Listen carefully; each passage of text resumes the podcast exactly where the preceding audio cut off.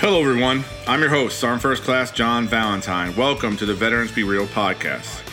Here's where we try to keep it real and do our best to help all our fellow veterans out there. This podcast will hopefully open our veterans' eyes into the transition and challenges they are facing and give them some guidance along the way. Please subscribe and download our podcast. We look forward to you, your insight, and your loyalty. Thanks for listening. And now here's Veterans Be Real.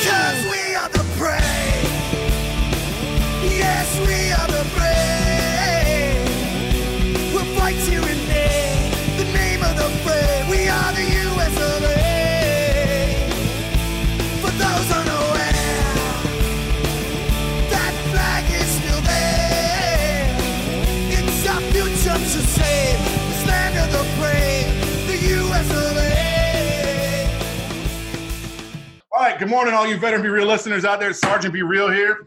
I got Stephen Kuhn. This guy, let me tell you, this guy has not only one got some great information for you about what's going on in what the entrepreneurial world for the veterans life is like, but this guy is crazy successful. He's done a lot of things, but like all of us as veterans, I'm sure he's run into a few hurdles or hiccups or road bumps. So he's going to talk to us a little bit about all that. So, Stephen, the floor is yours, my friend.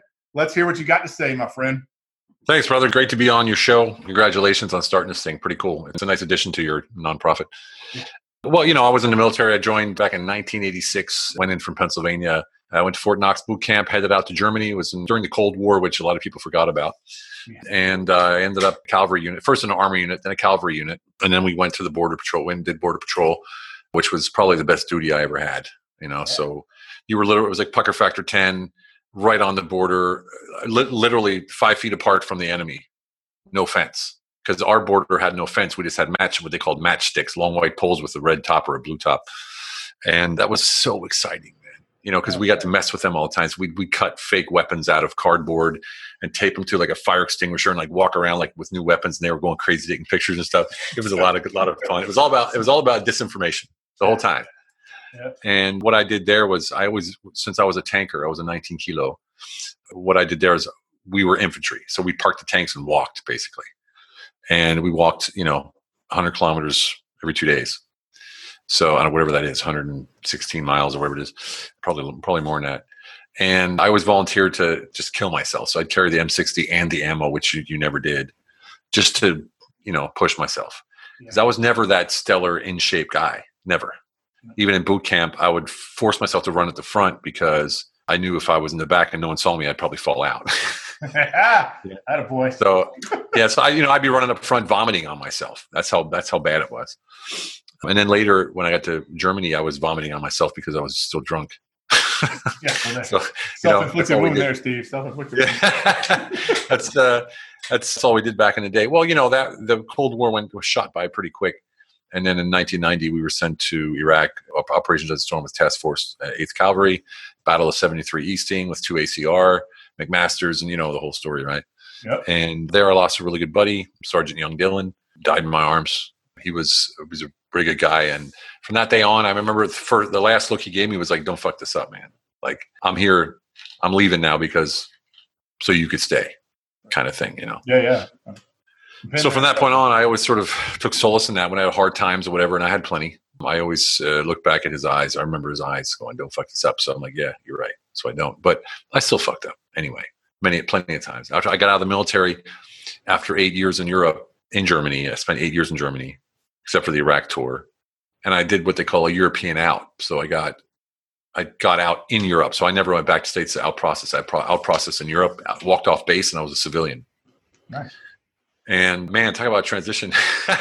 Yeah, you're gonna have You know- some different. You're gonna have a few different little thirds here. Being a European guy now, because you know everybody out there. Stephen lives in Europe still. He's still there in Europe. Yeah. Yeah. So I've been here since including my army time since 1986. It's now, you know, to 2020. It's crazy. Yeah. But what I did do was while I was in the military, I learned German. So I was at the border and I wanted to know what they were going to say, what they were saying on the other side, right? So I was like, oh man, I can end the Cold War if I figure it out, you know, kind of shit. Right? And you know, as a private, you have big aspirations. I just wanted to do something small like end the war. And I'm serious. I really thought that. So I'm reading the German dictionary and then read newspapers and then just to learn read a newspaper, read a word, look it up, read a word, look it up. I mean, it was tedious, but what else you can do in the barracks?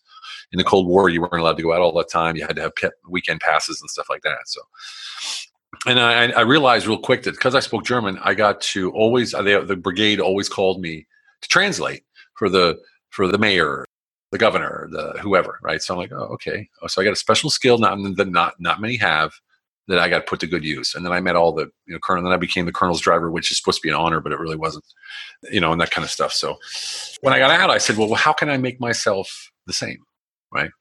How can I make myself sort of unique? So what I did was I went. What are you gonna do as a tanker? I got out and didn't really speak German good enough to get like a business job. So I became a doorman, right? Once at the Hard Rock, one at the Hard Rock Cafe and one at the Techno Club. So they were different hours. Te- Techno Clubs opened at 12 midnight. The Hard Rock closed at 11. So I worked from 7 to 11 and then from 12 to like 12 at the Techno Club. It was underground. And I, I said, well, how can I be different? And the difference I was is I had P- raging PTSD, but no one knew what it was back then. No one talked about it. No one even diagnosed it. So I just fought everybody. Like I literally just fought all the time. And I did it to protect the establishment to to ensure that there was no you know trouble in it because it was in Berlin at the time where I was living it was still the allied forces were still there so you had the Brits the French and the Americans and there was always fights like constantly but I didn't tolerate it so I got a name for myself as like the you know the guy who doesn't take any shit but it sort of backfired on me because people then started sending other troops of people there to see, oh, let's take this guy out, you know, kind of thing. Yeah. Yeah, so I got I got all messed up with the Arab mafia, and you know they threatened to kill me and stuff. And uh, one of my guys got stabbed from those guys. I mean, just just crazy stuff. And then and then pimps and their prostitutes and drugs. I wasn't into drugs, and stuff, but all these guys were around me because the nightclub scene I didn't know, but the doorman scene was controlled by the mafia, right? So you had the Arabic mafia on one side, and you had the East Germans on the other side, which were pimps. Prostitution is legal in Germany, but pimping isn't. So they have to have a legit job so they just all become doormen. They open their doorman companies and they force these people, these club owners, to hire them, or they take your club over. So I was in the middle. I'm like, I don't care. I'm not care about you guy. What you can't scare me. I was I'm a veteran or you know kind of shit. Man, I got the crap beat out of me. I don't know how many times, but I never, you know, I guess they just thought I was stupid, so they sort of left me alone and tolerated my my stupidness. So I, I, I, got out of that when I decided to open my own bar and opened a cocktail bar called Ma Deuce. And anybody who's been on a 50 caliber knows what a Ma Deuce is. It's a Browning machine gun, Model 2. But no one in Germany knew that. I said it meant second mother, you know. And the way I did that was interesting because I didn't have any money. And I went to the brewery and I said, hey, here's my concept. And I, I did like just back in the day, there weren't really computers or cell phones or nothing like that. And I drew out my plan for the cocktail bar with a little bit of food and the design, the seats and everything. And I went to the brewery and I said, Can you guys finance this for me? And like, well, we don't finance bars. I said, Well, look at it. What I'll do is I'll pay the loan back and I will buy all of my liquor and all of my beer from you guys until the loan's paid off at a 10% higher price. I mean, I mean, I really sucked it up there. So they said, okay. So they financed the whole thing. It was 200 grand, 200,000. And it was only 40 square meters, whatever that is in feet. I have no idea, but it only sat 40 people. So it was very small, but it was my dream. So it was all mahogany and you know green wooden floor. It was beautiful, beautiful. And I had the, the mirror in the back and the stacks of bottles where I could flip them and you know that kind of stuff. You know, Tom Cruise style. And I lined all my army stuff up in there, right? So I had all my pictures in there and all my stuff from the army on top of the bar, above the bar and that attracted the Marines that were at the, at the, embassy. Then that then it attracted the RSO, the regional security officer, and his team. Then it attracted because they were there, attracted the German police, the SWAT, the special SWAT, and all these guys. So the next thing you know, my bar was full of military and police. Right. Just I mean, the way you wanted it, yeah. yeah, it was no, it was awesome. It was, safety, it was yeah, awesome. Safety in numbers, yeah. yeah. Yeah, right. I mean, a guy actually came in and robbed us one night, you know, and then and then yeah, a guy walked in and is like, "Oh, where's your money?" You know, and then they just all pulled their jackets back and there was like 30 weapons in there. there yeah. and the guy is like, like, like, oh shit, and just ran out. 30 seconds, hit the door. Yeah. Yeah. and, you know, I, I, I did well, but at the same time, I got asked from one of the guests, hey, man, could you help me bring a South African health club chain to Germany? And I'm like, sure. I had no freaking clue what the hell he was talking about, but I'm like, yeah, of course. I, I always say, say yes first and figure it out later. Yeah. So that's what I did and it was a listed company, meaning they were on the stock market in South South Africa, and I killed it. I mean, I broke every record because I didn't know what the hell I was doing. I just went out and did what it, what what we do. We just kill it, right? And they're like, "Who is this guy? What's this guy doing?" So they kept promoting me until the, it wasn't even a year later. I was running the whole country, opened up seven locations, but I still had my bars and I, a bar and I opened up another bar and another bar. right? So at the same time.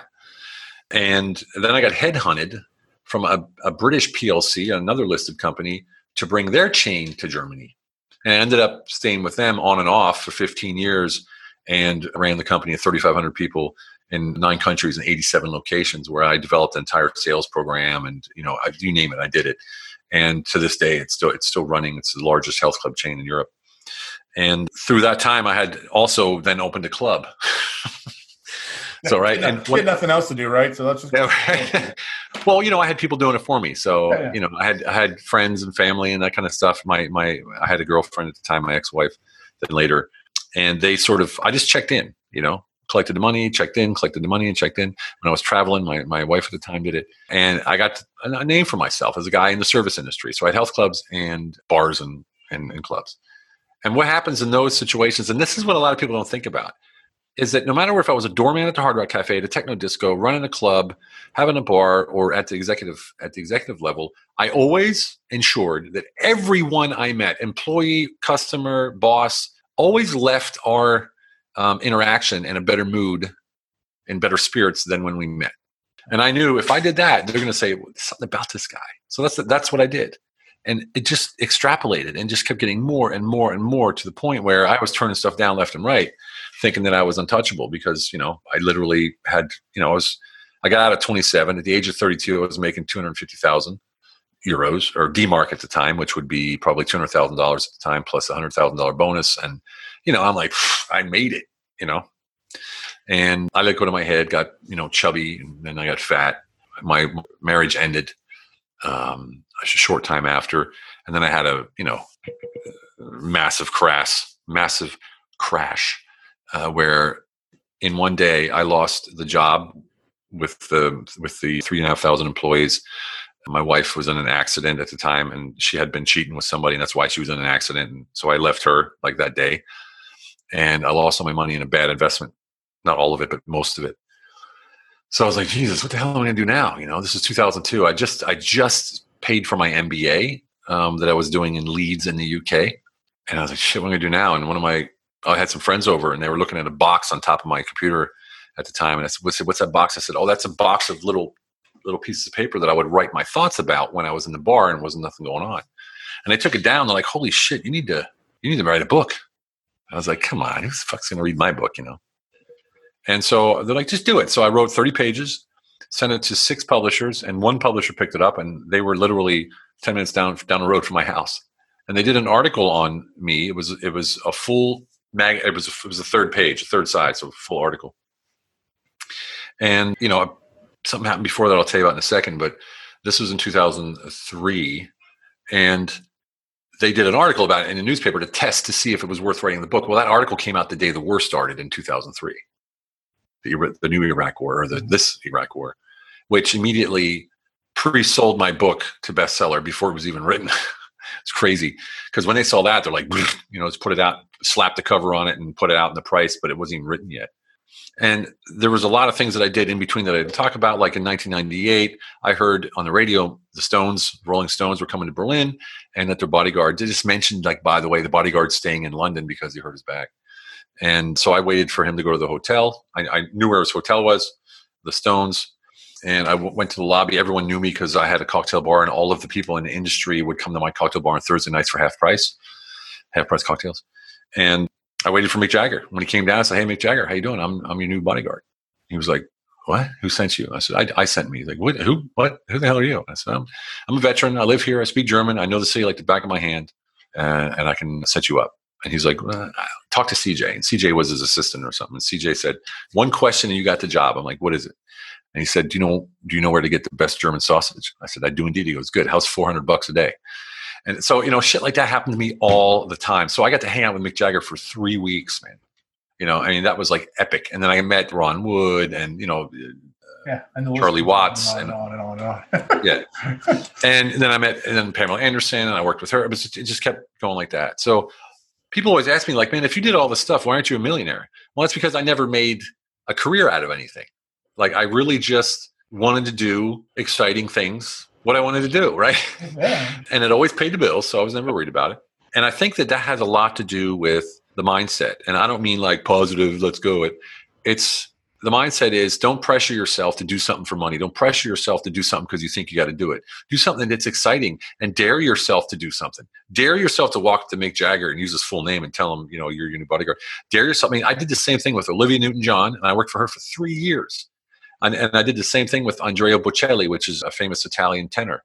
Worked for him for two years. Did the same thing with them, except it wasn't a bodyguard. I was their business consultant. I helped them manage their, their, their business for Olivia, expanded Olivia's company into Europe and into six countries.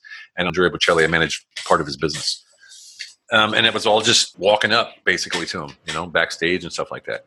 So always dare yourself to do things that you would love to do because if you love to do them, it'll show in your in your the way you speak to these people. Yeah. Right. You know, when I was in the military, I always I would you know I got days off for the whole company because I just asked the general like I want to, I want to have a long, I want to have a long weekend. Walk up to the general in front of everybody. Hey, general, what do you think? Give us a long weekend? Oh, it's a good idea, Kuhn. Let's do it. My commander would chew my ass. I'd have, I'd have to pull guard duty. Everybody else had the weekend off, but you know, I got punished for it. But you it was, everybody else gets to work. Ah, go ahead. yeah, Have a good time, guys. yeah, exactly. Well, it, it was cool for me because I'm like, okay, I got one. uh, You know, everyone owes me in a way. You know, like Yeah. you know, I did it. I did it. You know, that kind of stuff. And I always got in trouble for it, but never enough trouble to be in, in real trouble. I just got like slapping hands. Or like, I did that. I did that shit all the time. but um, you know, and I do that still to this day. You know, I'm always pushing the threshold because I believe that you can literally do anything you want to do if you just freaking do it. Oh, I can't do. I'm not qualified. I can't. Yeah, I need to get a degree. And no, fuck that. Excuse my French. Just do it. You know, there's so many things that I should have never been qualified to do that I did. You know, I I came out of the army as a tanker, no college degree, nothing, and I was the head executive of three and a half thousand employees, running a corporation in, in nine countries. Excuse me. You know what I mean? Like, talk about imposter syndrome. I was really like, wow, what the heck's going on? You know. So you know, eh, eh, anyway, so it's the the, the fact is this: I always got to do all these things I wanted to do because I just went out and did them. I, I, never let anybody stop me or tell me I couldn't do it or you got to be qualified, you got to have a degree. You know, the reason I got my MBA is because when I took over that company or worked with that company with three and a half thousand employees, I did a joint venture with an American corporation, and they wanted to make me the, the Brits wanted to make me the managing director. And the Americans are like, he doesn't have an MBA, he can't do that. I'm like, what? Really? Fuck you! I'm going to get an MBA. You know, so I went and I went and paid for it and got accepted, or I got accepted. Then I paid for it and then I went went out and started to get it. By the time I was I was done with it, the, the joint venture was over anyway. So Yeah. you know, and you know, it was one of those things where I just just kept going and going and going. Anyway, so then everything was going well because the book came out, and I did a year book tour. I did an entire TV, magazine, newspaper, you name it. I did it for one year straight, solid through. I was on every TV channel every single day to the point where, after about three or four months, they started dis, you know, uninviting me to the t- to the interviews because they're like, hey, you know, Yeah. everybody knows who you are now. It's like I'll it's, yeah. yeah, your story's not new, so move move on. But there was always some kind of small newspaper or something. Anyway, so that got me into the press, right? So then then they asked me to be like a co-news anchor and you know just kind of goofy stuff because I had like a American accent, but not too bad, where you could actually understand me. I speak German like a German. And that book to this day is a bestseller. That, that was in 2003 to this day. It's a bestseller, and it's like gets me when Su- when Su- Soleimani was uh, taken out a couple months ago. They called me for a radio radio interview. I mean, they just it's they still contact my publisher and stuff. And then after that, you know, I went back to or I went to I had another American company called Star Trac who makes health club machines. And they wanted to open up their corporation in Europe. So I did that. I brought their corporation to Europe, worked there for two years, and turned a bunch of distributors into corporate employees in Germany and Austria. And at, at the time, I had no idea what the hell I was doing either. I just figured it out. You just figured it out. What do you want? What do you need? Where do you want it to lead? How much profit do you want to make? Okay, thanks. Leave me alone now. Let me make it happen. And I just go and make it happen. So what the way I make it happen is I bring people on that I know can do it. I don't have to do it. See, everyone thinks you have to do it yourself. No, you don't. You have to manage the process. You can delegate the task, but never the responsibility. And that's the, that that was the key factor in me being successful in many industries. Matter of fact, years later, when I was back at that health club chain in, in Zurich, in Switzerland, Apple reached out to me and, and asked if I was interested in working for them as a cluster manager, which means I would run German speaking countries. And they looked at my resume and they're like, How can you be doing so many things? You're on like three boards, you run this company, you do this, you do that. How, how is that possible? There's no way you can do this. I was like, Well, actually, I have a lot of free time. And they're like, How? I said, I delegate. Yeah, but uh, you know, how can you be sure this gets done? I said, Because I don't delegate the responsibility. I delegate just a task. They come in and check on me, tell me what they check in, check in with me, tell me what's up, and then they, I go yes or no, or they give me their ideas and off they go. Simple as that. So you got to leverage your knowledge to the point where you get people. You want to surround yourself, and everybody's heard this. Surround yourself with people smarter than you, and that's that was one of, one of my keys to success. And I never wanted to do stuff myself. Like I don't want to sit and be lost in translation or lost in an Excel sheet. I can do it, and I do. I know how to read a P&L and budget and write a five-year business plan, all kind of stuff. But I don't like it, so why should I do it, right? And even if I, at the end of my days, I'm 53 in a couple days. Even at the if, even if, if at the end of my days, I'm not a rich bastard like you know everyone thinks they should be at the end of their life. I can tell you what I lived, man. Like I lived like nobody's business. So life goes on. I went to that company two years, and after that, I went back to the health club chain again, and they because they asked me to do I, I, don't know what it was. I don't remember what it was, but anyway, it was I think it was either Dusseldorf, Germany, or Hamburg or something. And I left. What I don't remember. I left that company again. I just got sick of it, and I went back into the nightclub scene, right? And got partnership in a club, and I got mixed up with the mafia again. But this time was a new mafia because that had been like 15 years or 10 years, maybe. The new mafia. Yeah, you know, or you know, like a new generation, the yeah. younger kids. The new dawn. So, and so, and the one thing about these Arab mafia guys is that they respect the elders, so to say. Yeah. So you know, I was I was older, they were younger, so they we sort of had a dialogue. They they knew who I was from what I did before. But the club that I had had East Germans as a doorman, and one night, you know, I was down downstairs letting some VIPs in and stuff, and the new doorman was like a Polish guy, and they were all like MMA fighters and boxers and shit. And he said, "Hey, you can't come in here." To some Turkish guy that I knew, and I said, "Hey, it's cool. It's we don't let dirt, you know, shit like that in here." I said, "Hey, man, we don't talk to people like that here." You know.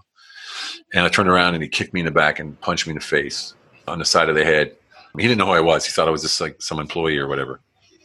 And because uh, he was new, and I I fell down. I got up and I went to like just go to talk to him. Like, what the hell's going on? I wasn't going to fight anymore. Those days were over. And the other guys from across the way, across the street, were in the same company, thought I was running after him or getting him or something. So they came down. They just they separated my retina. It's still separated. Broke my nose. Broke a couple ribs. Kicked my head in. I mean, it was bad. It was bad. Yeah, not good. Not good. Not good. So I, you know, I was, you know, like forty at that age. At that time. Let me close the door. And uh, I was 40 by that time. Here I'm getting my ass kicked, right? I'm like, this has got to end. Well, I had a toxic relationship at the time, and I'm driving down the road, and she was insulting me as usual. And I told her, get the hell out of the car. I'm sick of this shit. So she got out of the car, and I just hit the gas and took off. And literally 100 feet later, there was a speed trap, German police. So they're like, stop. And they're like, what the hell? You know, I was going like 100 in a, tw- in a 10 zone or whatever, you know, something ridiculous and they pulled me out of the car, like helped me out of the car, and I'm crying. I got snot running out of my nose. But you got to realize I'm 280 pounds at the time, a big bodybuilder kind of guy. And they're like, "What? The, what's going on?" And by that time that they we get calm me down and stuff, she walks up because it was only 100 feet, and she's like, "Oh, he's a war, he's a war, uh, uh, uh, war criminal. He's murdered people." And just started saying that. That's how she was. She was crazy. And I just had it. I was done. So on the, to the left side of me was a small. I don't know. I guess she was a trainee police officer because she looked really young and then I had on the right of me two cops, and then right the right left of her on another cop, and I just reached down, unsnapped her holster, pulled pulled her weapon out, like as easy as day, and went to bring it to my head, and she, the little girl beside me, put her hand on top of mine, pushed it back down into her holster, and just looked at me and said, "You don't want to do this. I know you." I was like, "What?" My girlfriend at the same time saying, "Do it, do it, do it!" Like you know, shoot yourself. I was done, man. I was done. So that that was diffused. I didn't you know, you'd be surprised. German police are very social. So I was sent home without my car or my license. So at the time, I didn't really have a home because I was homeless. I was living with a girlfriend, with friends where I could stay overnight. But I had an apartment that I was renting out to a buddy because I couldn't afford the rent. So I went there. He was there and he left. And I said, Look, I need some time alone. Can I use the place? He said, Yeah. So I went in and in my closet, I had my uniform. I had my pictures of, you know, me in the army and stuff like that. And I had a KA-BAR that I got from the Marines on a plaque. Mm-hmm. And so I took the hang- uniform out, hung it on the wall or on the door, and you know fixed the awards and straightened it out. Took the took the picture, put it under there, took the KA-BAR out, stuck it to my neck, and was just going to slice my jugular. And literally, right as I put it to my neck, I got there was a loud knock at the door. I was like, Jesus, I can't even fucking kill myself, you know? So I'm like. I, op- yeah, and I ripped the door open. I'm like, what? And it was that police girl, right? The, the little one. Yeah. I'm holding the knife and she takes it and puts it down, like takes my hand again, pushes it down on the table and leads me into my own living room. And she said, you know, she said, I said, look, you don't want to do this. I know you. I was at one of your readings when you were reading out of your book a few years ago. You're a fantastic guy. You're to, you're to change the world. I'm like, what? Like, and I'm, I'm just really, you know, depressed and long gone. So I did, I just, I don't know if I didn't pay attention or it wasn't real. I don't know. Anyway, so she gave me the German bussy bussy, a one and kiss on each cheek and walked out. And I was like, I, I'm going crazy. Like I'm, I'm, I'm done. So I called my buddy. I, to this day, I don't know if that was real or not. I don't know if that happened or not. I think it did, but I, it's hard to tell if that actually happened. So I called my buddy Michael in Austria, and I said, Michael, either you come and get me, or I'm not going to be here tomorrow. And so he sent a plane ticket, flew me to Austria, picked me up, and dropped me off at a monastery, a Benedictine monastery. It's a Christian monks who meditate. Funny enough. And I was showed up. I'm like, the hell am I doing here? So I'm like, cool, monks, super. They can solve my problem. So I went in. I'm like, hey, how you doing, Steven? I can. This is what I'm doing. These are my problems. Help me out. And they're like, go ahead and take a walk in the forest. Like? Give me some answers. Like, we don't give answers. No one give answers. We give you room to come up with your own answers. Dude, I stayed there eight months. No hand, no cell phone, no laptop, nothing. Just did my own thing. And it was it was pretty amazing. It's when I ended up finding myself, what I was really capable of, my identity, my purpose, really crystallized what I wanted out of life. And then I got out and I All right, guys. So Steven had a little quickie. Uh, his daughter came in, so he's talking. But listen, man, I've known Steven. Sorry about that. while, man. No, you're good, Steve. I was just telling the audience how much I've, how long I've known you, and that you know all this stuff is real. So you guys pay attention, and these, these are these are things that happen to veterans, and this is a perfect example of what could happen to you if you take the right path. So Yeah, well, what happened was when I came back is I got a call from the old corporation and they said, "Hey, we got a job for you." I'm like, "I'm done with you guys. I'm done." And uh, they said it's in Budapest. I was like, "Oh." Something something inside of me said, "I'm going to go." So I went. First day in Budapest. First day in the new business. What I did, that's I, I did business turnaround. So I did business turnaround for 20 years. That's all I did. So I go into a business, find money, cut the costs, you know, inspire the people, fix the teams, and then walk away and do another one. That's all I did. And so I went to Budapest, walked in the front door of the business on the first day, and I saw a woman there, and I said, "That's my wife," and she literally is now my wife. Like the first day on the first day in Hungary, yeah, you know, crazy, with the Budapest, yeah. and so that's why I'm living in Hungary, right? Yeah. But I didn't move here full time until three years ago. So that was ten years ago. That that didn't happen until full time about three years ago. Because I still have my residence in Germany because that's where my business is based in Berlin. But I didn't move here the full time because I was still working. I was traveling four days a week. I was consulting companies, and placing products to you know like big box retailers, doing online sales for German products. You know, I was literally running around doing stuff for all kinds of companies. And it's it all turned into that point. It was all about my network. So people would bring me onto their company because I knew I knew somebody that could do this or that or the other. Mm-hmm. So again, I wasn't really doing the work. I was only coordinating. So I know everyone says your network is your net worth and all that bullshit and go out and collect your business cards. No, it's not about that. It's about relationships. What can you do for the person in front of you? And I have this concept called creating space. It's in our book, Unleash Your Humble Alpha, with my partner Lane Belone, who's a SF Special Forces veteran as well. Not as well, but he's a veteran as well and Yeah, SF. Yeah. Lane's So um, we're gonna have I don't wanna front. We're gonna have Lane on later, FYI. Yeah, yeah, yeah, yeah. Great guy, amazing guy. Almost half my age, but he's just an amazing guy. So, you know, we have this we have this concept called creating space, and that creating space is when you realize you only have you only control one thing, and that's your intention. You can't can't control the outcome. You can't control anything that person does. You can only control your intention. So you got to let go of any preconceived notions, agendas, you know, cookie cutter solutions, pitches. Let go of it all. Show up for that person wholly and fully, and you're going to win every time if you treat people like that and elevate them, leave them in a better place than when you met them, you're going to fly. And I mean that. It's got to be genuine, though. You really got to care for people. You got to really care about them. You can't just, you know, say, I'm going to do it so I could gain leverage. Every relationship on the planet is based on integrity. Every healthy relationship is based on integrity. And if you don't have integrity in your relationship, all you got is leverage. So you're either being leveraged or you're leveraging. and that's not healthy. And that's where it hit comes from. My three core principles that I, that I live by and that we also teach about in the book honesty integrity transparency. Honesty with yourself while you do what you do. Transparency is the way that you step into the world with that honest with that honesty and you know as transparency. And then integrity is the byproduct and your ongoing reputation. And integrity isn't only doing what you say you're going to do or not doing what you say you're not going to do. It's also about owning up to your bullshit right? And if you screw up just say it and fix it. Simple as that. And that's where integrity comes from. And i can tell you since i've been living like that for about 15 18 years now no one can have anything on me you you you you I mean, you know you know my reputation some some people don't like me for god knows why they you know they're the people the people don't like me are the people that don't confront me and don't talk to me like they they won't talk it out because I don't have anything against against anybody, and everyone knows I could stand. You know, you could try everything you want. You can't have nothing on me because everything I've ever done wrong, I've I've owned up to it, right? And I'm always honest and open about what I do. So transparency, integrity, that's so important. So if if there's one thing I can say to you guys out there, to guys and gals out there getting out of the military, don't try to leverage your relationships. Build on them. Build on the relationships. Don't go, oh, I got to meet this guy because he knows this guy. No. If you want to meet the guy because he knows, knows this guy, call him up and say, hey, I know you know this guy. Could you help me out? Just ask him straight out. You know, don't try to bullshit and play all these games and collect business cards and call him 15 times and write 10 emails to make it look like you have a relationship. Just be honest and open, open up front about what you want.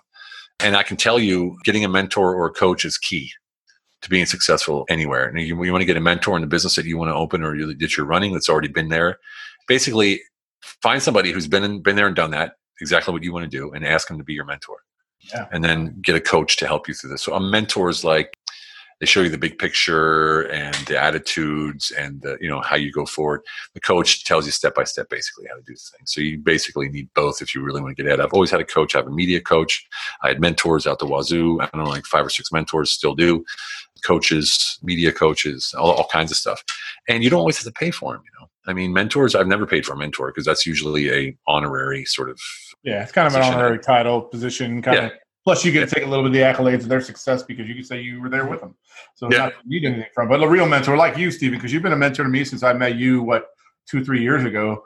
I reached out to you numerous times about different things, and you've always stepped up and been there for me. So, I mean, that's another reason why I reached out to you for this because I knew you would have so much value in this for the veteran, the guys that are getting ready to become veterans out there, guys and gals that are getting ready to separate, to know that no matter what your story is, no matter where you come from, no matter what you did in the army, you can be just as successful as you want to get if you get in the right mindset when you're getting out. You know, when you're getting out, what you want to do. Like Steven said, he just walked up to Mick Jagger and said, Hey, I'm your bodyguard. And he's like, What? But Yeah. then it ended up happening because he just took that approach. He just took that straightforward, no BS, just telling you the truth. I'm going to be your next bodyguard. da, da, And then it happened. So, you guys out there, listen, man. I, a lot of these veterans I'm bringing on board, I'm bringing them on board for a reason because they all have different values that they could give to this group, to this this podcast, to allow you to, to think of things. Now, Steven's information stuff will all be on the website. You'll be able to find his book. You'll be able to find his new book. I've supported the new book and put out for a lot of people to get that. A lot of stuff that's online though with this stuff is it's better. Like he said, if you really want to reach out to somebody and get a mentor and you think Steven could be that, then reach out to Steven. I mean, he's not hard to find. I mean, he's on Facebook, he's on social media. You can Google his name and it pops up all over the place. Trust me, because I've done that before. Yeah. And Steven's and Steven's just a good human being. He's a soldier, he's a veteran, but he's got a real heart. He takes care of his family. He's been doing a lot of things in business. This guy helps more veterans than I think I can count in a year. You know what I mean? I do support, I do a nonprofit and stuff, but not like him. He's directly impacting veterans that are trying to start their new job or new careers or new they're being entrepreneurs. And Stephen is a critical role in that. I'm in a in, in the veteranpreneur group. I've talked to you guys about this before. It's got 14,000 plus veterans in it that are all either trying to start a business, just started a business, or they're in there because they can be mentors to guys who are starting business like me. And Steven's one of mine. I got a couple other guys, Robert Garcia, a couple other guys have been really there for me when I needed them. And I don't bother them, but I reach out. I'm not, I don't have an expectation too. I think that's another thing, like Steven's saying. You, I, me personally, I don't have expectations when I reach out to a mentor. I just, hey man, could you look at this and tell me what you think? And Steve will be like, yeah, man, let me give me a day. I got this thing. Yeah, no problem, Steve. Whatever you, when you get time, just you see the expectation needs to be he's helping me, so I got to be flexible, right? I can't be upset or, but I got to know that going in, and I think that's a bigger part too when you're building your mentor kind of composite of who you're gonna. Yeah. You got to be understand that patience got to be because these mentors you're reaching out to are busy men or women because they're running business and helping a lot of people. So you just got to remember that out there, guys. So, but don't not try to find some mentors. He's, it's like a battle buddy speech. You know what I'm saying? Kind of a battle buddy speech again. The reason you have a battle buddy is so that you don't stray too far to the left or right. You stay on that path you're trying to stay on. Your battle buddy helps keep you straight, and that's what a mentor does. It keeps you kind of on the right path. So you know He even might let you hit like I I have one mentor. He's a really close friend of mine. He's been for a long time. But that son of a bitch will let me hit a bump pretty hard, and then go see. I kind of gave you the heads up, and you weren't paying attention. You weren't listening. And then I'm like, you're right. I wasn't listening all the way because I have a, I have a problem with zoning people out. Once I heard, I think I heard the information I wanted to hear. I kind of stopped listening. So that's one of my things. that's one of my faults as a as a business owner. And, and I've really fixed that a lot lately, especially having Steven and Robert and a couple of guys that I'm mentoring now, mentoring me now. But I've learned to listen and, like Steven said, make somebody have the appreciation of that relationship when they leave. Like that mattered. Like he wasn't just fuck, you know, he was just grabbing a business card and rolling out. This guy actually made me feel better leaving. Like he, that, that conversation meant something. So important stuff, guys. So pay attention to that. Yeah, it's uh, man. There's so much out there you uncovered there. It's it, you really. I'm glad that you you uncovered that because that's something that it's hard for me to say. Yeah, I like know. about you know how to do it. So it's great that you have we had, you had the experience. I remember our first conversation there at the uh, beer fest or whatever it was. yeah, San Antonio, Yeah. Texas, baby. Yeah. Yeah, San And Antonio. that's where we first met face to face. But me and Steven had talked online, you know, blah blah blah. But the point Oh is, yeah, he flew up from Europe to come down to this event that one of my buddy, another one of my buddies, who actually he, he's the guy who makes my vodka back there. But he ran this event, and I was down there at it. Steven showed up, so I actually had time to sit down with Steven and talk to him for thirty minutes or whatever we talked. So out there, guys, listen, relationships. I, I go back to all this for all you veterans out there. When you go out to start a relation, start a business, building that business is about building relationships with people and making those relationships relationships that you can count on that they're relationships, not just associates or you know Yeah. whatever. They gotta be. They gotta have input in your life and matter, or it's you're not gonna put the effort into it. You're just not gonna do it because it's there's no value. Like he said earlier, Right. it's got to be value both ways. And Well, if I can if I can interject there, Yeah. the one thing that you can be sure of is that people will want to talk to you as much as possible when you're known for providing solutions. And when I mean solutions, I mean I can help. For instance, if you if you come to me and say, "Look, Steve, I'm looking for someone to make my vodka," right? First thing I would do is I'm going to say, "Okay, what do you need it for? What's that?" You know, I'd ask you all the questions so I could know exactly what you want. Then I'd find somebody for you, and I'd check first if they would want to do that. Mhm. And then, of course, I'm solving your problem, and guess what? I'm solving his problem too because I'm bringing him a client. Exactly. You see what I'm saying? Always solving problems. And when you're that, look, I can tell you, I'm going to run down a few things that I just did the last two weeks. Mhm. And this is only because people know me like that. Right. So one is a product. Someone came to me through somebody else who has a product that wants to launch internationally and to the big box retailers. Within a week, I got them a new manufacturer, Australian distribution and American distribution. Right. Now, what did I do for that? I made like three phone calls and an email, introduced them and backed off. Right. Well, I'm getting an upfront fee five figure fee up front. I get 3% net sales for the next five years. Met a guy in Austria. He has this well, weapon spray made out of porcelain powder. I got him hooked up with the SHOT Show. We went to the SHOT Show. He met one of my buddies there who's a distributor, right, for the weapons companies. He loved the product. He signed a contract. I got an upfront fee. Now I have 3% revenue for the next five years. I have equity in probably 25 companies right, right now. I just recently invested in a veteran-owned company in San Diego. San Diego. I'm raising 200k for another San Diego veteran company. I own 25% of another veteran company in San Diego as well. That all happened in the last couple weeks. Only because people say, "Okay, see, get shit done." I know if I bring him in, he's going to get me the money, or he'll find somebody who can find somebody to get the money, or he'll he'll manage it for me. He'll look at my business plan, he'll look at my one pager, and all this kind of stuff. But don't forget, I'm taking money for this, right? Now, when it comes to the vet, when it comes to the vetpreneur tribe, when it comes to the vetpreneur tribe, I'm I've consulted directly over 300 veterans. You know, directly over 300 veterans in the last like year and a half or whatever. Me included. I mean, me included. I'm, I'm one of those 300. I'm just FYI. And, and again, all I look for is I create that space. I show up with one intention, and that's how can I solve this guy's problems and, and add value. That's all I care about, right? And then I don't care about what I'm going to get out of it or whatever because it always works out, right? It always works out some one way or the other. So, and this here being on your podcast is a perfect example. Like I came here because of what we did together. So this is awesome for me. It's a relationship. Now, Yeah. people are like, but I need to make money. Well, this is investing in relational capital. That's how you make money long term. Yeah, I, I'm rich and see. I look at it as this: I'd rather be rich in the relationships I have in my life to make my life better than have more money than I know what to do with anyway. I mean, it, you got to weigh things, guys. If you're out there, listen, money is is nice and it's important, but it's not the me- end all thing. You know what I'm saying? Like when I die one day, I want to know I had friends around me. I want to know I had relationships that mattered and I impacted. I helped people in their lives or I changed their lives, maybe or got them on a direction. And Steven's the same way. I mean, Steven's made plenty of money. He doesn't need to make more money but he makes money because he has a family. He's got children. He's got a future for his kids. He's doing all that. So he's still making money, and, and he's doing right. He's not overcharging anybody. He's charging No. value for his business, for his expertise and his. Let me tell you something. This dude's got contacts up the wazoo. So I'm just telling you. I mean, he's worth talking to if you're a veteran out there starting a business. His business profile and what he does. He helped me get my stuff started. Me and him still got some more conversations to have after this meeting, but I'm I got some questions for him for other distribution issues I have. But the point is, you guys got to understand what Stephen is teaching you here today is that, that and I take it, look, the, everything he said on this podcast so far, you know what the biggest thing I took from this was?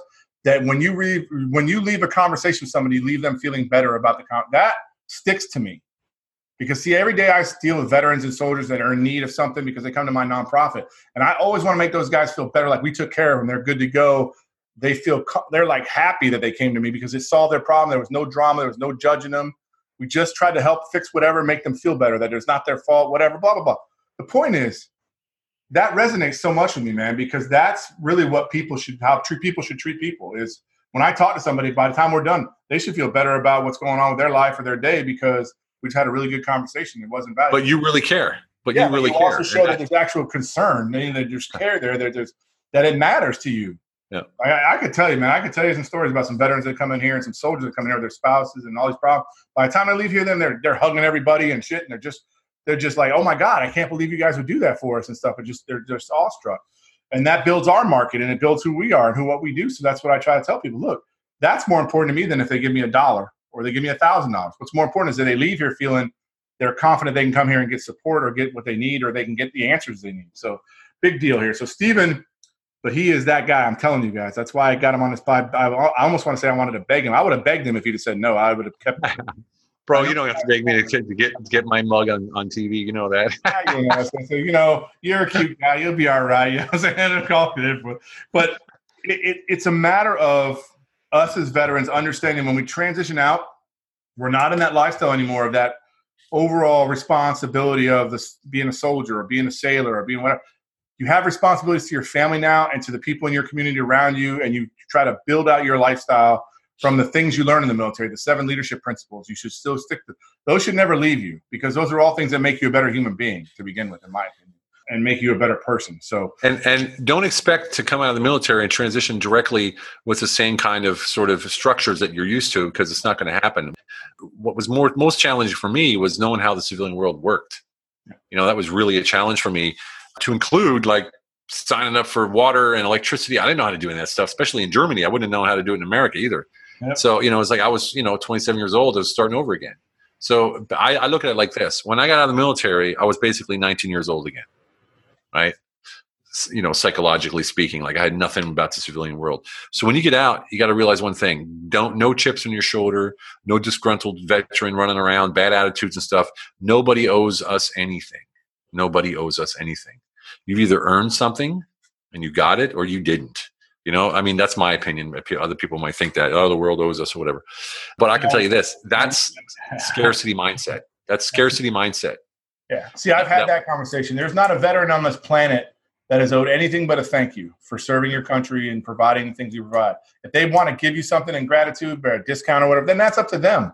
But you shouldn't expect those things. What you should should expect is the respect of the fact that you were a veteran and a thank you for serving.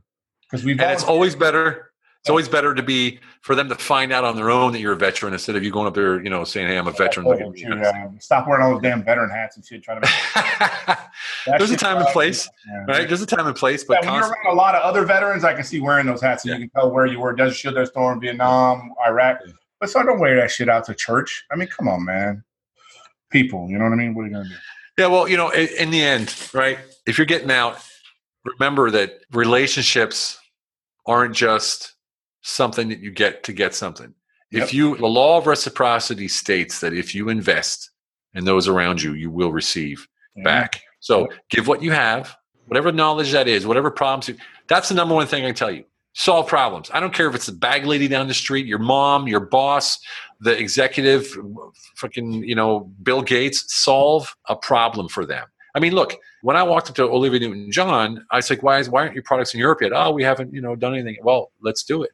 What do you mean? I'm a business guy and I live in Europe. Let's do Yeah, it. I'll get it. Yeah, I'll But it's get like problem solved. Oh, Boom it. Oh, yeah. and and num- the, the biggest thing is the imposter syndrome on one side we're overzealous when we get out because we're like i'm a leader i was a sergeant or whatever you know I'm a leader. I can do this. And then you go into a company and you're screaming at people or you're you're talking sort of in that military tone. People are like, Shh, not with me, mother.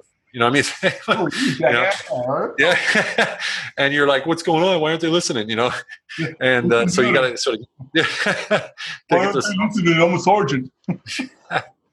so you know that was i mean my biggest shock was when i got out i was a doorman i told you i'm standing there you know in the military i can like i wouldn't even have to know who you are if you're in your a's or whatever it's called now your blues or whatever they call dress whatever i can see your combat patch if you've been in combat what units you're in awards you have your rank how long you've been in how many combat tours so i don't have to talk to you automatically i'm giving you respect for whatever i see you get out you're a doorman wearing a polo shirt with a Hard Rock Cafe logo on it, and some 15 year old kid says to you, I'll get a real job, you fucking loser.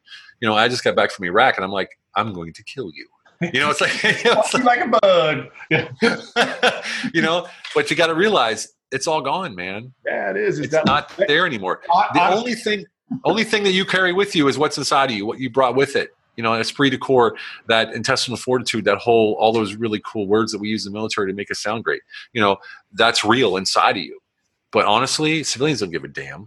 They don't really. In the end, they don't, and that's what I was telling earlier in another po- earlier podcast. Not you don't live your life with who you were. It's who you are now. Who you were was important back then when you were back then, and when you're in the army and wearing your uniform and people see you. But who you are now is who you are now. I, I have. This is funny because me and the, me and James just talked about this in the last podcast. We talked about like a retired sergeant major or whatever walks up. All right, right, I'm a retired sergeant major. Yeah, so I mean, we're none of us, neither one of us are wearing uniforms anymore, so that don't mean squat. I mean, I I respect the fact that that's what you were, but that's about as far as it goes. So what do you want, dickhead? You know what I mean? Whatever it's got to go in. It's just trying to lay people down. Like it don't matter anymore what you want. Well, were. the book, it's funny because you're, you're touching on the book again, Unleash Your Humble Alpha. It's Yeah. about identity. And if you don't have your identity nailed, you'll never find your purpose. Yeah. And that's why these guys run around. They go behind, they take it the identity of their title or their position. You've seen it. Do you know who I am? Yeah, I'm a retired sergeant. No, no, no. That's what you were. that's what you what were, it's not. who you not- are. Yeah, that was what they were. That wasn't who they were. yeah. There's a difference between a title and an, an identity. And what happens is when you find your identity and it's in the book. So basically, we take a story out of our lives for every chapter, and then we we give the lesson we learned from that story, and then we give the structure of how to t- how to learn that, and then we give you action steps at every single chapter. And it's all things like this: find your identity. Then you're going to crystallize your purpose. Once your purpose is aligned with your identity, it amplifies your identity and gives you that massive presence that you see people like when Bill Clinton walks into a room, you don't have to see see him, you feel him. Yep. That's where that presence comes from. It's so aligned. It's like the Spidey Yeah. sense. It just kind of when you have Yeah, that, exactly. have that aura about you, it does that. Just like when Yeah. even then, when I used to walk into a room when I was in the military, I could tell everybody knew I was in the room because of the way their behavior changed. They could just sense, they could sense their first arms in the room or whatever. Oh, but like I tell people, you're not in anymore. You because the first year I got out, my first job when I got out was I was a drill instructor at a juvenile detention center. So I was really technical. I put a drill sergeant on my uniform. So I technically was still that guy. So Yeah. that first year I could still be the guy yelling and screaming and acting like a crazy man because they wanted me to. But then after that, when I left that went to a hospital, I couldn't talk to my staff like that. I couldn't talk to the people at the hospital because they looked at me like I had something growing on my forehead or something. What'd you do at the hospital? I was a military liaison between the civilian hospital and the military hospital. So when a soldier was admitted into the hospital, I was the guy who touched base with the, the base and talked to all the doctors because I knew all the lingo and Yeah. they wanted somebody who had a background in that and they knew I was. They had like one person in the whole state that does that, or how'd you get that job? I, I, I knew somebody who knew somebody. You know what I'm saying? There you go. But that's what it Relationship. is. about the relationships I had before that that led to it because I was working the drill. I was making 16 bucks an hour as a drill sergeant. Then they offered me a job and paying me $75,000 a year, you know, making $5,000 a month. I'm like, yeah, I'll take that. so, whoop, but it's a whole nother lifestyle change again because now I'm going into a, a more of a business attire, business Yeah. world, blah, and I'm dealing with like the colonels at the hospital, in charge of the hospital, talking about the soldier and what's going on, this treatment and stuff. So it was a different change, but I had to still take myself, even though I was an ex-soldier, I still had to present myself as a person from that hospital. I have Yeah. a background in the military, which gives me an advantage talking to him because he can say whatever he wants to me, and I'm going to get the lingo. I'm not going to Yeah. look dumbfounded like I don't understand the jargon or the or the acronyms or whatever. So that was one comfortable thing because I would introduce myself. Hey, sir, da, da, I'm John Valentine. I work at the hospital. I am retired military, sir, so you don't have to worry about your ling, you know. And he would always, oh, that's great, John. So you just sit, we could sit down and just shoot the shit. But yeah. the point is, I used that as an advantage of my past, but I didn't use it as my present. I still went in there as Mr. Right. Valentine and, and dealt with the issues and helped with the soldiers' issues. But you guys got to listen, man. Steven's serious. Like I already pre-ordered their book and everything. Everything I bought the book uh, because I'm excited about reading the book because I know there's going to be huge value in there for me as a veteran because the two guys that wrote it are veterans. One's SF, one's an Army. You know what I'm saying? But I know that one of the guys is a successful, huge, successful businessman, and I know so there's going to be things in that book that are going to teach me more stuff. So Well, and it's it's all based on our own lives, so there's no theory at all. Like zero theory. Everything in that book is literally what we went through and how we found these lessons. Like I mean, like crazy stories like the Iraq story with the little girl that you know was all burnt from head to toe, and I gave her a piece of candy after we took took her out of the out of the dispensary or what do you call it, the medics track, and she smiled. You know, there she was, burnt, lost everything outside of Basra. City was burning, and she smiled at a butterscotch candy. You know, and it just it just changes you, man you know so so these are all things that i then later looked and I said well why did that happen? It's like because i met her where she was. I didn't try to talk to her. Look at me i'm the hero. I got down on the knee i looked at her in her eyes and i just showed her love or whatever i showed her compassion and i gave her a piece of candy. May, maybe trying to show look it's there's some compassion out there. You might be in this trouble right now but there's there's a way. Yep. and and i didn't know that at the time but now looking back i went through the entire process of breaking that down. What's the lesson in there? How can i teach it why is it beneficial? And then we give you action steps things like that for it. So it's really key to writing the book was it took us a year to write the book because we had to research and sort of break down our entire lives. Right. where were the high points? Where were the low points? How do we get from a to b? How do we get from c to d? All these places. And what was successful? Wasn't it successful? Can we teach it? Is it teachable even? Can we teach it? And then how do we teach it? And what are the action steps? So that was really really difficult. But you know at the time you know last two years i literally just i, I just want to give you guys an example of what i did. So basically i was a, a turnaround consultant for 20 years like i said. Traveled four days a week nine countries that's what i did. I lived here in, in, in budapest and one day i came home almost three years ago and i said baby i'm done. I can't do this shit anymore. Kids are two and three years old. I'm staying home. Right? She said what are you going to do? I said i have no idea. So i sat to myself okay i need to solve somebody's problem. Whose problem can i solve? And i said okay first of all who am i right? I'm Stephen. What did I do? I was in the army. Okay, great. Okay, veterans. Okay, go on Facebook, look for veterans, right? Found the Vetpreneur Tribe, 3,000 people in the Vetpreneur Tribe, owned by Andrew. And, and I wrote Andrew. I said, Hey, Andrew, I'd like to give a free live every day in the, in the Vetpreneur Tribe and just give free business advice. So he said, Go ahead, man. I'd love to. So I started giving free business advice. Within three months, I made 100K from people saying, I heard what you said. I get it, but can you do it for me? Right. And that really uh, no overhead no cost no nothing. And that really showed me holy shit you know when i really truly give 100% value and i'm creating something instead of competing with someone it just flows. It's it's like i can't believe how incredibly fluid it was. I don't want to say easy but it was fluid. And I, I, I ended up doing for almost a year five lives a day in different groups. And i had to cut that down. And then about two years ago andrew just said hey everyone thinks you own the group anyway. Why don't you just take it over and then so now, you know, since two years, I own the I own the tribe. I brought a nice Lane in as a partner. Yeah. What's that? everything. That's a nice way of putting everything. But yeah, Yeah. and now we're we're restarting the Warrior Council, but I we're doing it. I was in that. Yeah, I know you were. I know you were. So we're restarting the Warrior Council, half price of what it was before. But then we have a, fire team upgrade. Fire team upgrade is only twelve people max of out of the entire tribe. So I can't. Is that's one on one with me uh, with a group of, of four. And then we're gonna. What we want to do is we really want to break it down per industry. So you're in a pod or a group or a squad with people in your industry, and then you always come back to the Zoom room where everybody is, and we say, "This is what we came up. With, this is what we came up." with. And they go back into the tribe, and they're going to post their progress. So what that does is it shows that the veteran, the vetpreneur tribe, is actually moving forward with business because we're not. I don't have the tribe because it's fucking cool, right? It really pisses me off that people don't take advantage of it. You know, they join the group and they sit there and then they then they then they bitch and control. You know, there's probably like 150, 200 people that actually take advantage of it every single day or every second day. But these guys that come in there just to just to ride. Look, either you want to do business and you want to be successful and you want to contribute, right? Support, elevate, you know, and contribute, or you don't. You know, I get it. You not not everybody hangs out on Facebook. There's no need. But we want because we want to make an impact, a big difference. We had our live event last year in Washington D.C. Yeah, no, Right. 40, 40 vets showed up. Man, we killed it. It was amazing. The, the you know um, you know the the military influences conference. The founder Curtez said he never saw that much energy in one of the rooms the whole time. It was like that was like the top thing.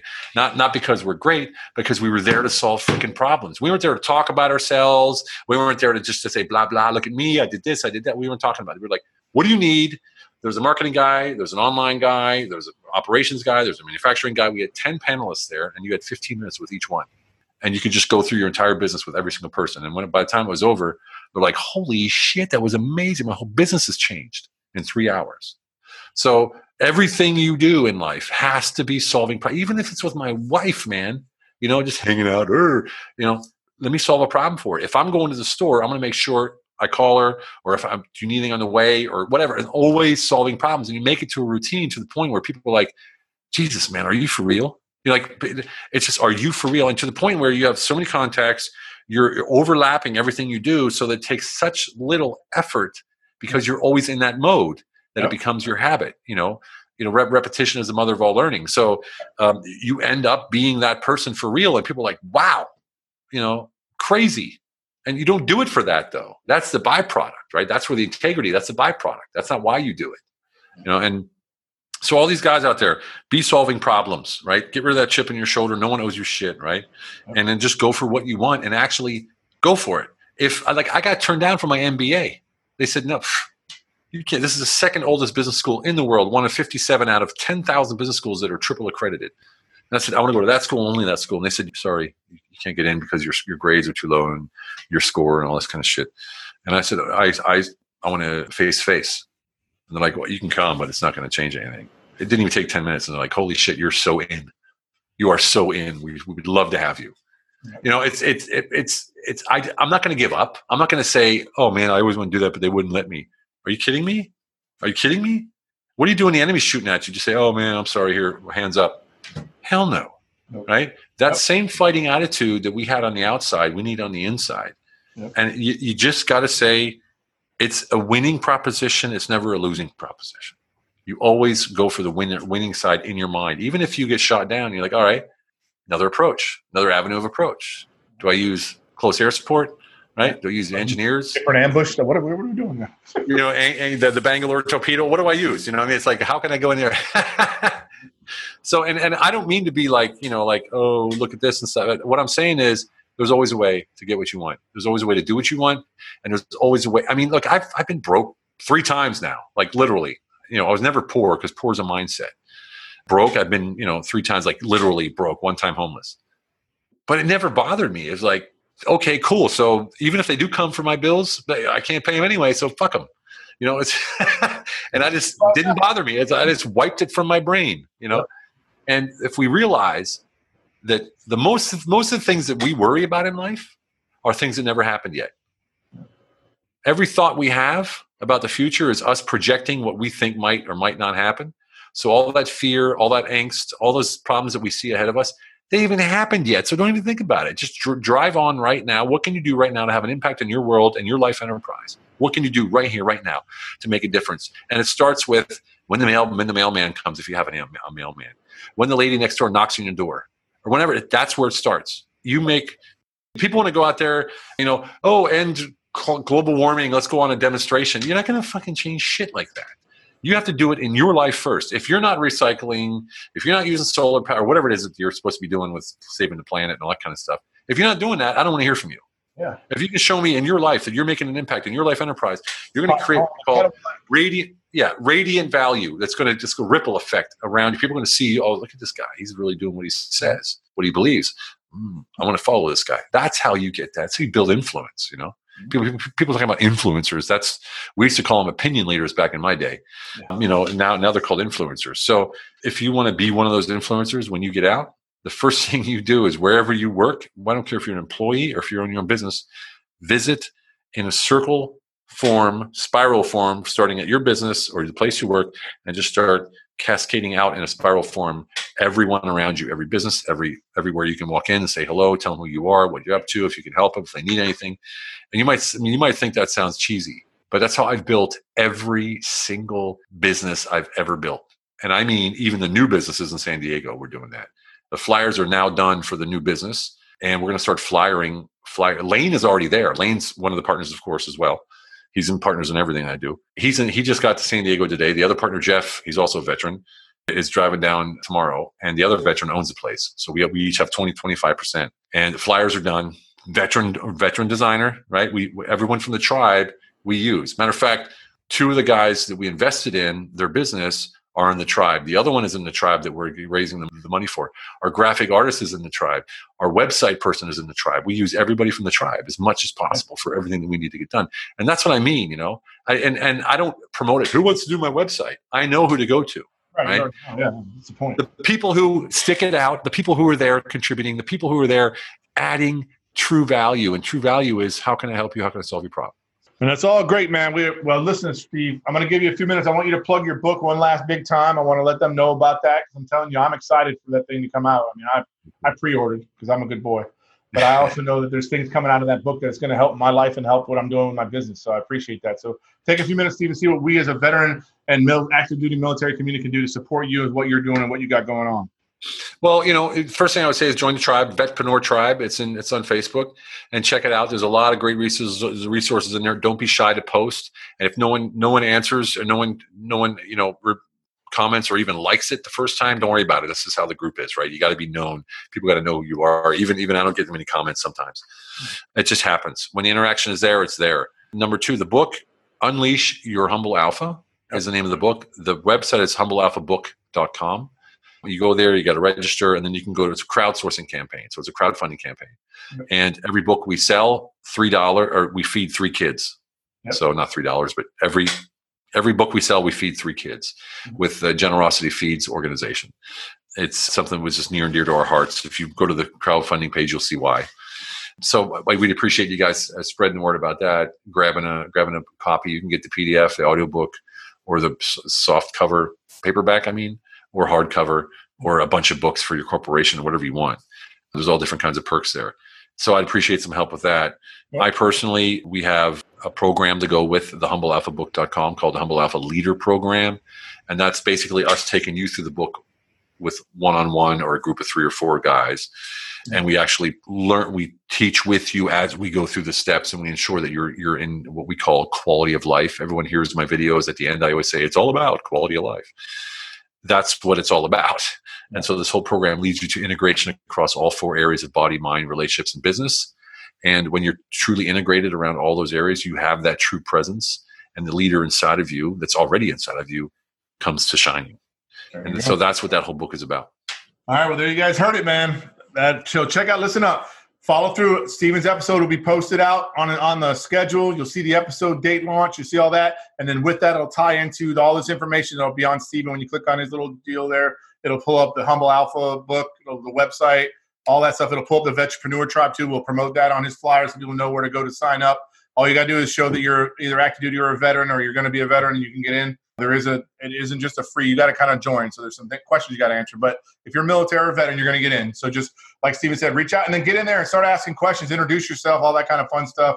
That way, people start to know who you are and they can recognize you. And add value, man. If you have a skill set, add value and never hold back. Don't say if you want to know more, call. No, no, just add value 100. percent uh-huh. Anyway, if it, just just like I said, I did. I just added so much value. People are like, man, it's overwhelming. Can you do it for me? You know, so it's it's it's that simple. When you add value and you don't have no expectations, like you said, no expectations of return, you're going to get a return more than you ever ever experienced. But don't expect it to kick off right away. Hell, I, I do a video every single day, every single morning called the Daily Purge. I'm on episode 409. Right, I get 40 likes someday. Some some like today it's over 400. You know, it's just it just there's no reason for it. Right, it's all algorithms. It's all people's schedules and algorithms. Right, so it's all. Yeah. Right. But so, thank, thank you, Steve, for being on. We appreciate you, brother. I look forward to the next time I get to get you on here. So we'll be good when we get a different episode type. We'll get you back on, man. Hi, brother. I appreciate it, man. Well, that's a wrap, everyone. Hope you all got something out of this podcast today. Please tell a battle buddy about us and stay tuned for our upcoming podcast. Don't forget to visit our website at www.veteransbereal.com. Support us because we got your back. Till next time, everyone, I'm out of here. Just that start.